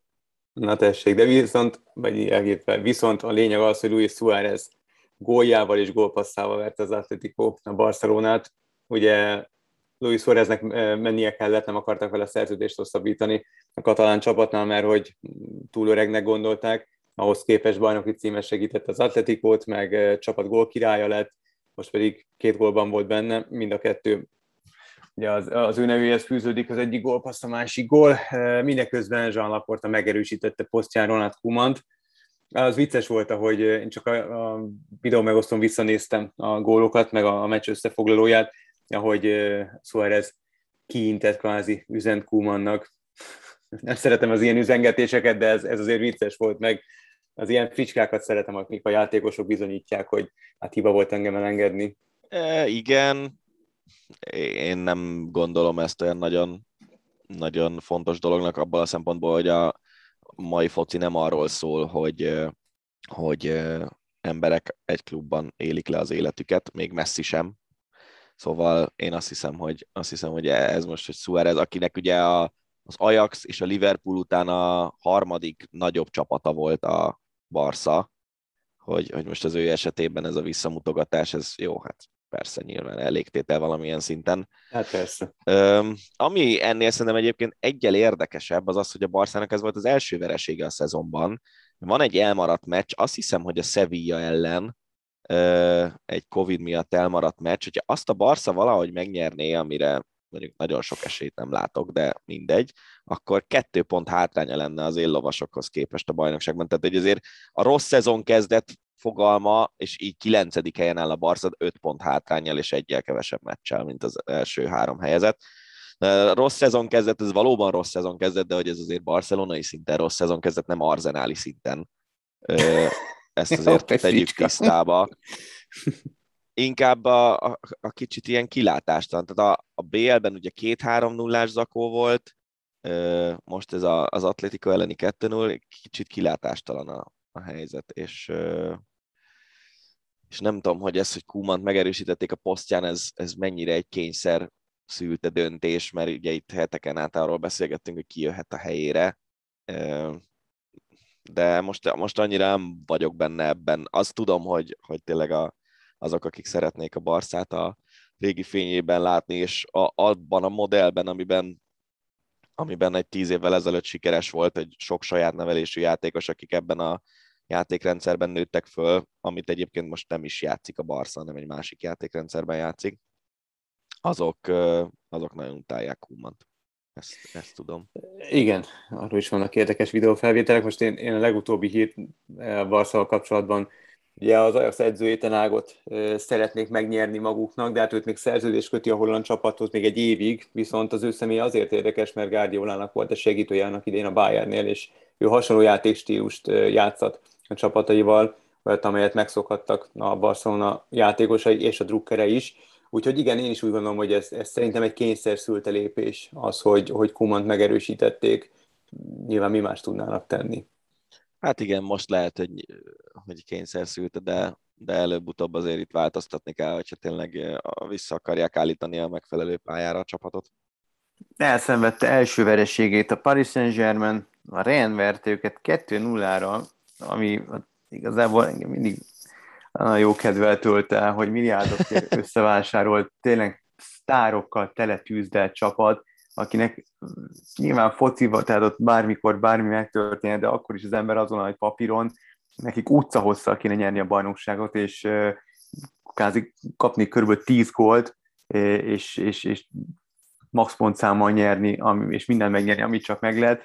Na hát a Ren 2-0-ra verte a PSG-t úgy, hogy ott volt Messi, Neymar, Di Maria, Mbappé, mindenki, aki létezik, él és mozog a kezdőben volt, és még gólt sem tudtak lőni. Úgyhogy ez azért némiképp meglepő, de olyan, olyan furcsa ez a foci, nem? Tehát, hogy milyen szinten Totó gyilkos végeredmény született ezen a mérkőzésen. Hát de ezért van sportfogadás, meg Totó. Igen. Mert hogyha a tot, ráadásul tényleg a Totó az pont arról szól, hogy lényegében arra bazírozik a, az, nálunk ez szerencsejáték ZRT, máshol az ottani állami nem tudom milyen cég, vagy nem állami, tök mindegy. Tehát a cég, ami szervezi a totót, az arra bazírozik, hogy 14 meccsből úgyse lesz 14 papírforma. Hát, ja. Igen. És a játékosok meg arra bazíroznak, hogy azt a négyet, ami nem papírforma lesz, azt eltalálják, hogy pont az a négy legyen. Szóval, ja, de hát azért ilyen veretlen, meg, meg százszázalékos bajnoki címek azért ilyen szintű bajnokságokban, mint a francia, nem nagyon vannak. Tehát még, még szerintem nálunk a Fradi, ami, ami talán hasonlóan nagy fölényben van a magyar bajnokságban, mint a PSG a franciában, uh-huh. ők se nyernek százszázalékos mérleggel. Szóval, ja, szerintem ez, ez így van jól. Egy nagyon szomorú hír a következő. Lemondott Lisa Baird, az Észak-Amerikai Női Profi Futballliga vezetője. Nem ez a szomorú, hanem az ok.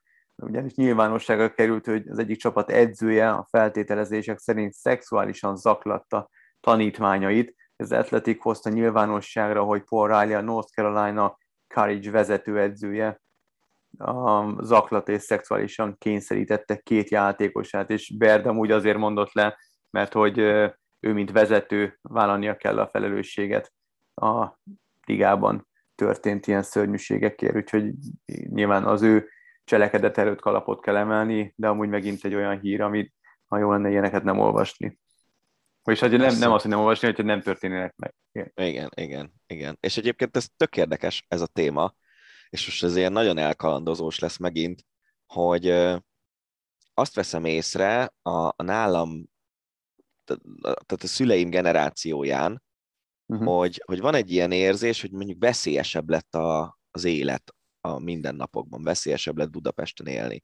Aha. És hogy nekem nagyon erős meggyőződésem, hogy, hogy, és a statisztika egyébként azt mutatja, hogy még sokkal kevesebb bűncselekmény van, mint mondjuk 20 évvel ezelőtt azért a 90-es években voltak elég hardcore dolgok, amikor robbantgattak a belvárosban, meg ilyenek, meg szétlőttek embereket a Margit körúton.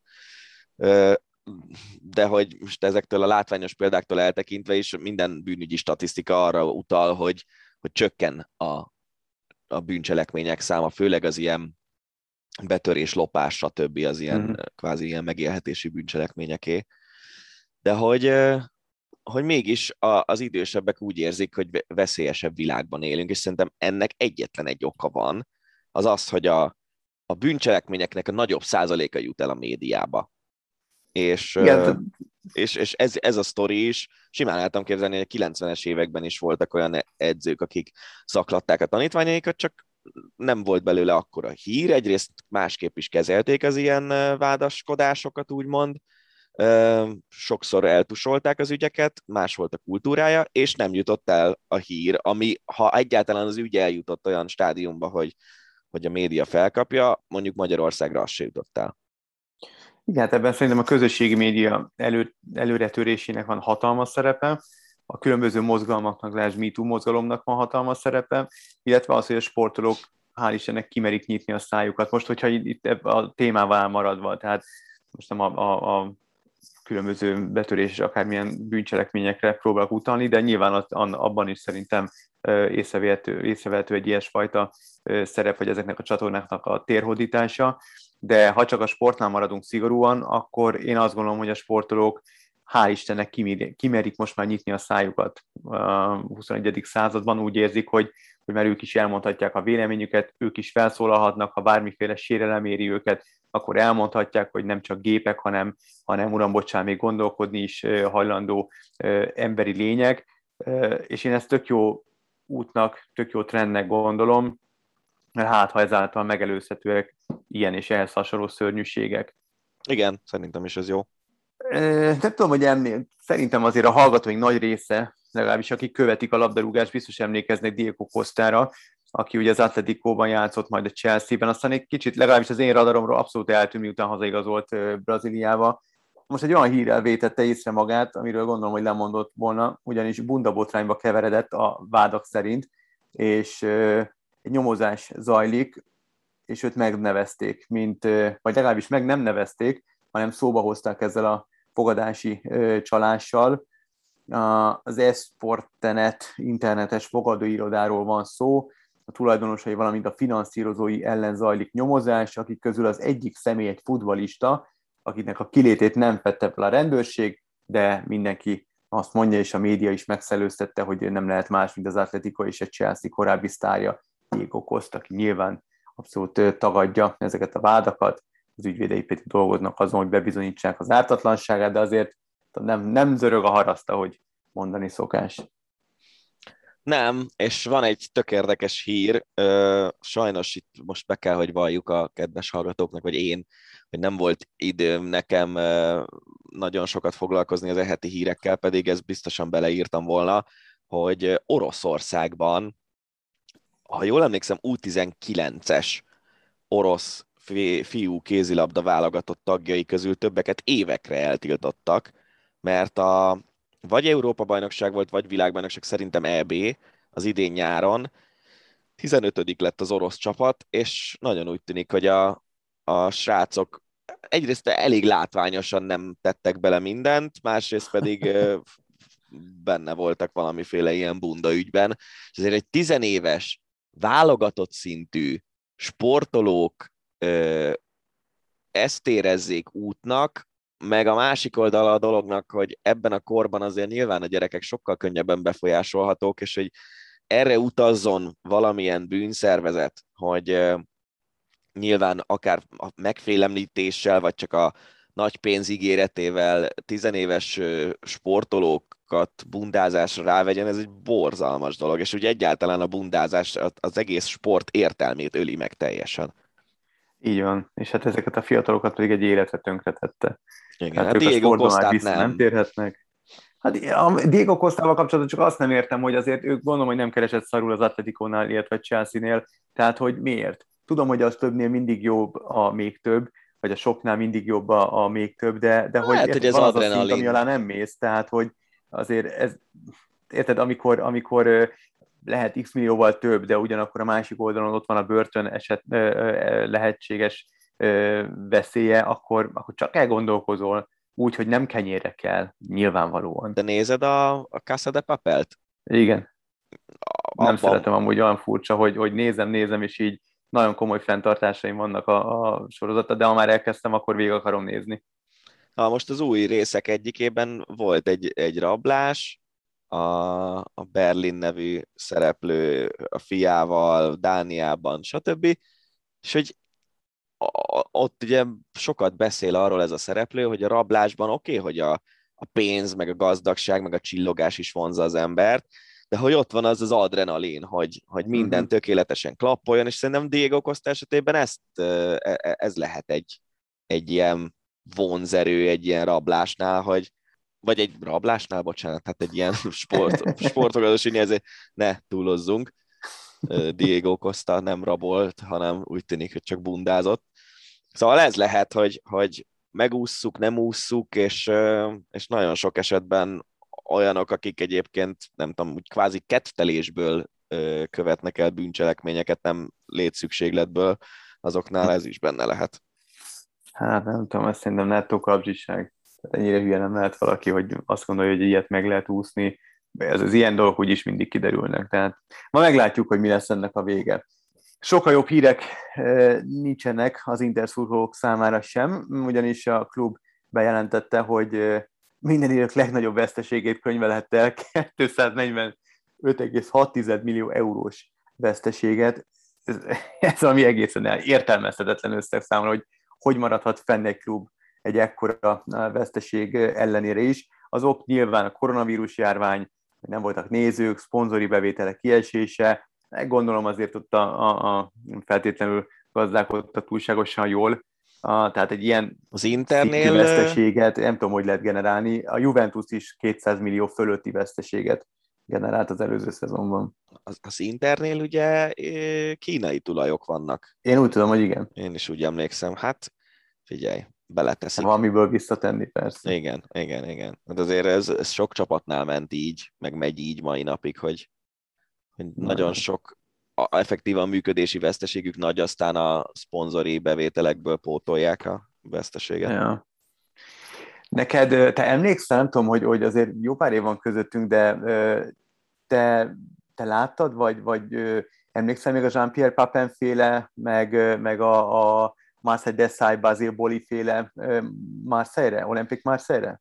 Hát vannak halvány emlékeim arról a BL döntőről, amit ugye Boli fejesével nyert igen. meg egy núra a Marseille, van, van, igen. Meg ami miatt most ez szóba kerül, az szóba került a vasárnapi Paris-Roubaix közvetítésben is, uh-huh. mert hogy Bernard Tapi, aki vasárnap halt meg, és ennek a Marseille-nek volt a tulajdonosa, ő kerékpárcsapatot is üzemeltetett, egy egészen sikeres csapatot, Aha. a La Viclert, 80-as évek, 90-es évek eleje, Greg LeMond, Bernard Hinault tekertot, nyertek Tour de France, nyertek egy csomó mindent, úgyhogy akkor az egyik nagy sztárcsapat volt ez, és a Marseille kötődésű Belco, ami most egy második vonalbeli csapat, de indulhatott a Rubén, ők egy ilyen Lavicler akkori mezére hajazó retro mezben tekertek, Aha részben Tapi iránti tiszteletből is, mert azért várható volt az ő közelgő halála, de, de ugye nyilván azt nem lehetett tudni előre, hogy pont,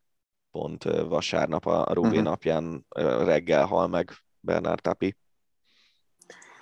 Én emlékszem erre a csapatra, és arra a BL döntőre, közép, vagy középiskolás, általános iskolás voltam, meg nem mondom, hogy, hogy hát 7.-8.-os lettem talán, minden esetre eléggé szigorúan vették az anyámék az esti fekvést, úgyhogy megengedték, hogy a nyomorult begdöntőnek az első fél idejét megnézzem. De érted, egy, egy foci meccsnek az első fél ideje, tehát akkor inkább azt mondták volna azt, hogy nem nézheted, mert a gól amúgy a második fél időben született, és azt mondják, hogy majd kírják az eredményt, marhára ki voltam ezzel segítve, és, és aztán utána a, a, a beszéltem ki a haverokkal, akik szerencsésebbek voltak nálam, és végignézhették a meccset, megőrültem Papenért. És, és aztán később, amikor a Bayern Münchenbe igazolt, akkor, akkor baromi örültem, hogy fú, fú, mennyire jó lesz. Hát marhára nem jött ki neki a lépés, azt egy emlékezetes, volt egy ilyen biciklis gólya, körülbelül annyi, ami, ami így megmaradt a Bayernes időszakából, de azt a Marseille-t azt szerettem, az, az azért nyilván Bernard Tapie nem feltétlenül egyenes úton szerezte meg azt a bődületes összeget, amiből lehetett akkor irányítani egy ilyen klubot, és ilyen kvázi mamut klubbá tudta emelni, azért ott följegyeztem, olyan szupersztárok játszottak abban, vagy későbbi szupersztárok játszottak abban a, a csapatban, Bernard Tapi időszakában, mint Papen, Chris Waddle, um, Enzo Francescoli imádtam, Abedi Peli, Deschamps, Boli, Desai, Föller, őt is imádtam, Cantona, nem, nem kell bemutatni, úgyhogy az egy, az egy nagyon-nagyon komoly csapat volt, és olyan edzőket is vitt oda, mint Beckenbauer,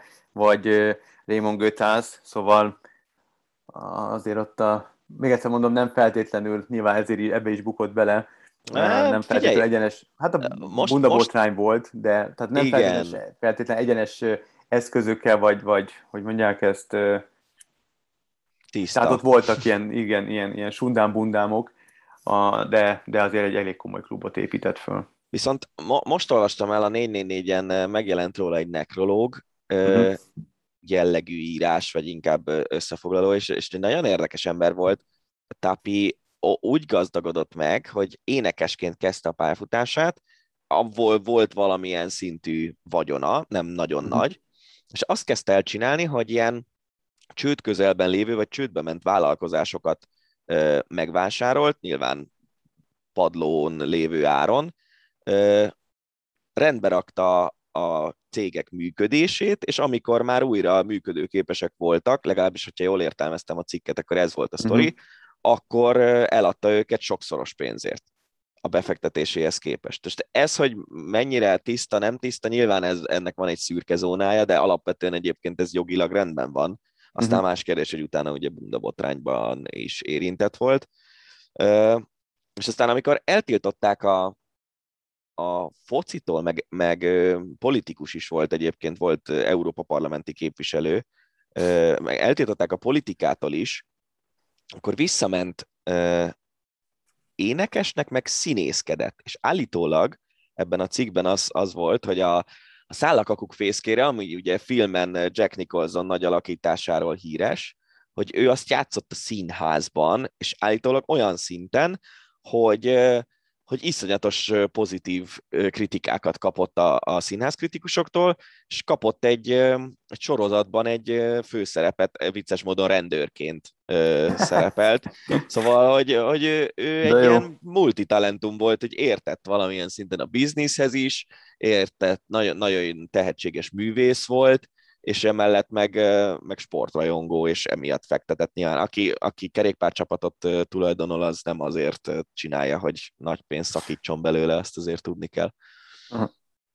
Milyen érdekes életútja lehetett. Igen. No, NBA. Hát lassan kezdődik a szezon, remélhetőleg majd ki tudjuk tárgyalni Tőrös Balázsral, de addig is egy NBA hír. Ben Simmons, ugye a Philadelphia 76ers egyik nagy reményű játékosa, vagy most már csak volt, ki tudja. Szóval nem hajlandó pályára lépni a Filiben, viszont a csapat nem hajlandó neki kifizetni a fizetésének a mostani részletét, ez több mint 8 millió dollár.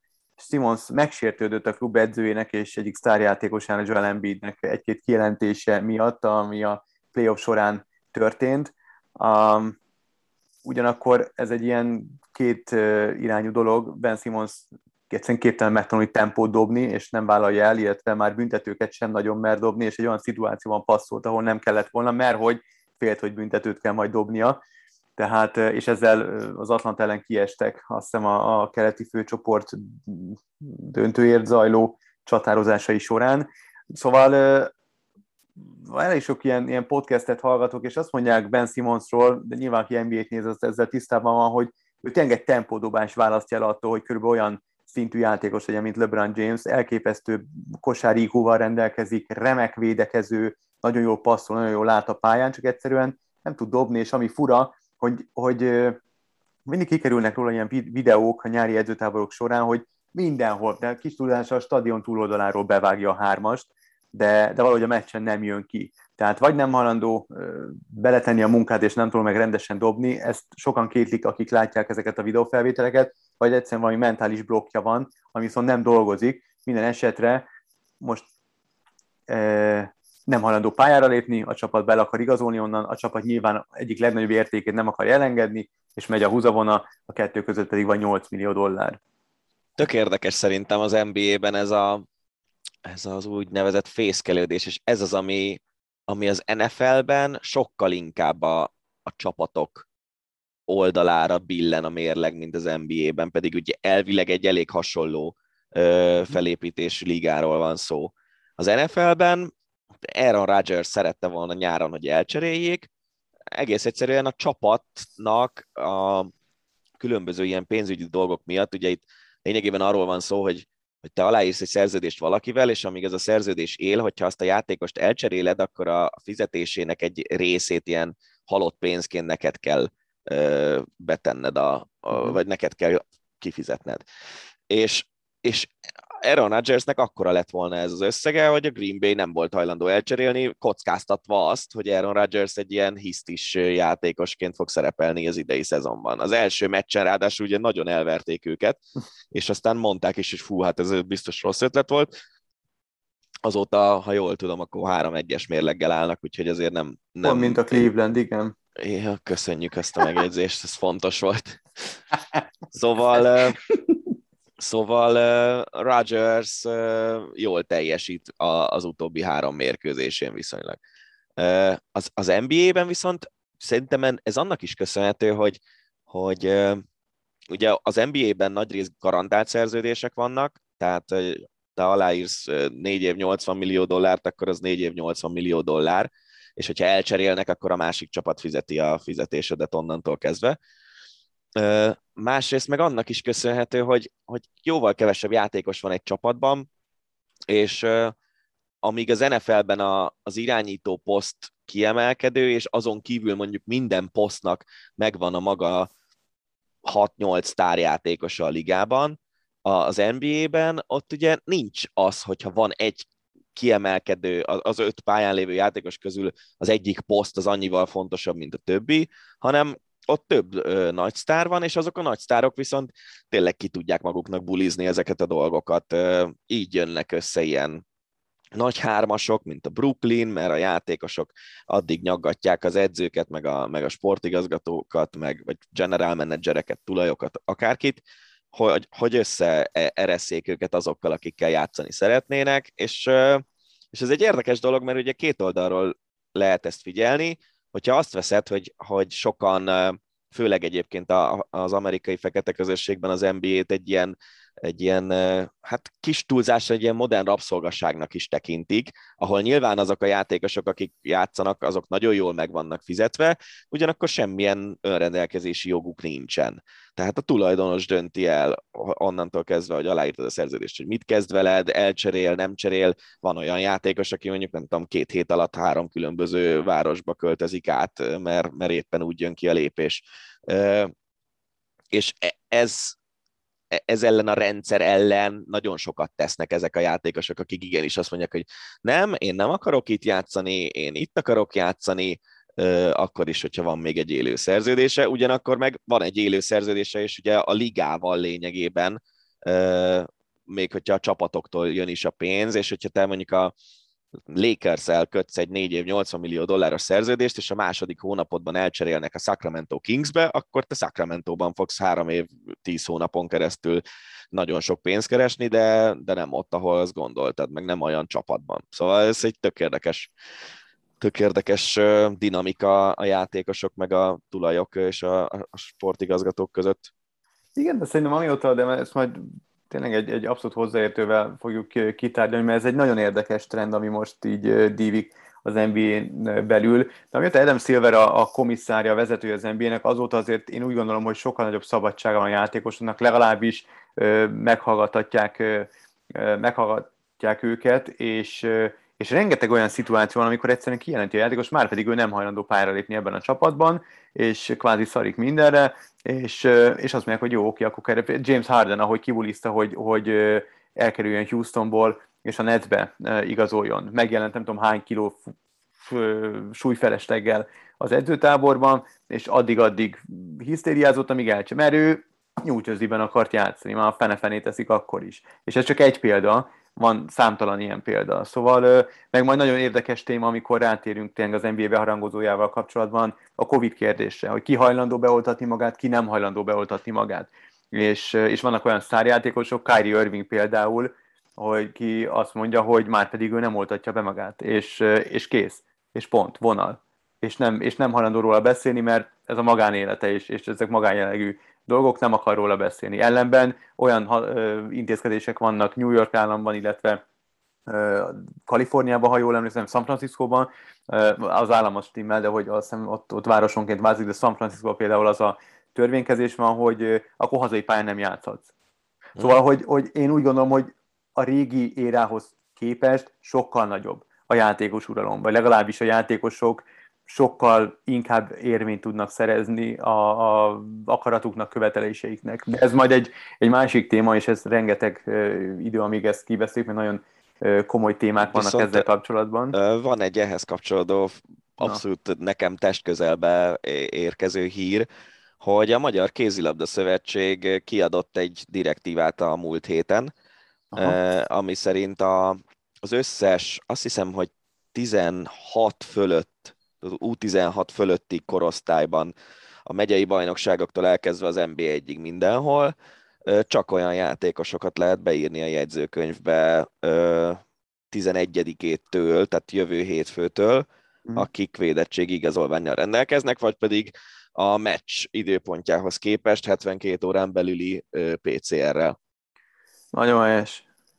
Abszolút díjazni tudom ezt a döntést, nagyon helyes, mert Szerintem csak így tudunk egymásra százszázalékosan vigyázni. Szerintem is. Igazából a, most te, vasárnap volt meccsem, és az egyik csapattársam mondta, hogy nem érti, hogy ezt miért nem hozták meg ezt a döntést már korábban. Így van, abszolút igaz. Na, hát egy nagyon érdekes hír, itt a, a hét közepén lehetett erről hallani. Ugye van ez a Richard McLaren vezette független vizsgálóbizottság, csomó mindent vizsgáltak, és most megvizsgálták a 2016-os Riói olimpia ökölvívó tornáinak az eredményeit, és rengeteg mérkőzést manipuláltak. Ez az Inside the Games oldal, ami nagyon érdekes és izgalmas cikkeket közöl hétről hétről napról napra hozta nyilvánosságra. Több mint tíz gyanús összecsapást rendeztek Rióban. Most felsorolhatnánk, de nem hiszem, hogy túl sok mindenkinek mond mondjuk egy, nem tudom, Nyikikin, Conan negyed döntő, tehát teljesen mindegy, milyen meccsek. Elképesztő, hogy ilyen, ilyen megtörténhet, és 78 millió forintnyi kenőpénzt ajánlottak fel, például egy esetben ezt is nyilvánosságra hozták. Szóval itt pénzmozgás is volt. Ez nem ugyanaz a sztori, a, mint a mint a Diego Kostás történet valamilyen uh-huh. szinten, azzal a különbséggel, hogy amatőr vívóként ugye nem élsz meg, tudsz mondjuk ilyen sportolói szerződéssel az országodon belül a legjobbak, és ugye nem véletlenül azért legtöbb esetben tehát kölvívásban két, kétféle országból jönnek tömegével jó sportolók. Az egyik, ahol ennek ilyen nagyon komoly hagyományai vannak, akár a britek, írek, stb. A másik rész az meg ott, ahol az állam sok pénzt beletesz a sportban, mert, mert ott lehet az, hogy egy fiatal tehetséges gyereknek nem kell elmennie dolgozni vagy tanulni, hanem tud koncentrálni az ökölvívó pályafutására. És ugye ezekből a, a fiatal tehetséges gyerekekből, aki mondjuk amatőrként nagy eredményt ér el, mondjuk olimpiai bajnok lesz, vagy olimpiai döntőt vív, az jó eséllyel egy szép profi pályafutást is meg tud csinálni, és akkor már azért elég sok pénzt lehet keresni, főleg, hogyha profiként is jól teljesítesz. És szerintem itt ugye ez a két dolog, hogy egyrészt lehet bundázni, lehet fogadási pénzeket bezsebelni egy-egy ilyen történetnél, másrészt az, hogy az esetleges későbbi profi karrier egyengetése lényegében az, hogyha az olimpiai ökölvívó tornán te bundázol. De ugyanaz a véleményem róla, mint a korábbi bundás történetről, hogy nagyon gáz. És egyébként ugye pont az ökölvívás egy nagyon hagyományos olimpiai sportág, de, de ezeknek a küzdősportoknak azért az elmúlt időszakban dop, dopingügyek és, és ilyen bunda történetek miatt azért megingott az olimpiai szereplése. Bizony, és bizony. a végletekig nem lehet az olimpiai programot tágítani, már pedig az látszik, hogy a NOB részéről is van egyfajta igény arra, hogy egyre több ilyen új generációs dolgot bevegyünk, és őszintén szólva nem gondolom azt, hogy mondjuk egy nem tudom, sportmászás, az, az szerintem egy sokkal látványosabb sportág, mint mondjuk a birkózás. Vagy, vagy az, akár az ökölvívás. Hát azzal nem, ezzel az utóbbival nem értek egyet, a birkózás az hozzám nem áll közel, ellenben a sportmászás baromian tetszett, úgyhogy a, a birkózás én nem vetnék igazából könnyeket, bár azért az egy, egy magyar sikersportág, úgyhogy azért csinyán bánok ez a kijelentéssel mégiscsak, de, de igen, tehát amit mondasz igazából az a lényeg, hogy, hogy itt a, a, a sportági vezetőknek kéne egy picit észbe kapni és gatyába rázni a sportágukat, mert valóban célna szálon függ az olimpiai szereplésük, és azért ezek a sportok eléggé olimpia központúak, úgyhogy nyilván az, hogyha ők esetleg kiesnek a programból, az, az, az nagyon, nagyon érzékenyen érinteni a sportágat. Igen. És akkor a végére maradjon egy, egy hír, amire egy számunkra nagyon kedves volt kollégánk, Magyar Bence hívta fel a figyelmemet, mégpedig hát nem tudom, mekkora sportértéke van, de, de azért beolvasom. Szóval magyar siker született a 22. szarvasbőgő Európa bajnokság döntőjében. A bajnokságon 13 ország 37 versenyzője indult, és 19 jutottak a budapesti döntőbe, és magyar siker született. Úgyhogy Bence erre hívta fel a figyelmünket a Twitteren, és, és kérte, hogy tárgyaljuk ki, úgyhogy akár még vicces is lehetne, nem szeretnék abszolút tényleg viccet csinálni az egészből. Gratulálok a győztesnek, illetve azoknak, akik kvalifikáltak erre a, erre a, a, a versenyre. Még egyszer nem tudom, mekkora sportértékes, soha nem fújtam még ilyen dudát, vagy dudákat, úgyhogy lehet, hogy baromi nehéz. De ez dudával megy, nem, nem az hát itt van a... egy kép, van egy kép, a, amit belinkeltek nekem, igen, ott, ott van valamiféle Eszköz. kürt. Én azt hittem, tudom, hogy ezt oda. ilyen kézzel, szájjal. nem, ott van, van egy kép, és ott van egy kürt a, a, a képen látható fiatalember kezében. Úgy Gondolom, hogy... hogy ez a, ez a vadászati világkiállításhoz kapcsolódó 10 millió hát esemény persze. egyike lehetett. Hát persze. Úgyhogy Igen. Ha, ha valamiért, akkor ezért biztos érdemes volt megrendezni. De ami a legfontosabb, hogy megvan az első úgymond hallgatói hozzászólásunk, és téma javaslatunk, úgyhogy Bencének nagyon szépen köszönjük egyrészt az állandó hallgatást, másrészt pedig az, hogy hírekkel bombáz minket, úgyhogy Bence tartsd meg jó szokásodat, és innen is ölelünk. Így van. meg köszönjük szépen az eheti figyelmet, ez volt a hosszabbítás, illetve ez volt az Ácsi. Jövő héten is jelentkezünk, remélhetőleg érdekes hírekkel. Tartsatok majd akkor is velünk. Búcsúzunk, Rév Dánielt és Farkasvölgyi Gábor hallottátok. Sziasztok! Ez volt a Hosszabbítás, az Eurosport podcastje. A műsor témáiról bővebben is olvashattok honlapunkon az eurosport.hu.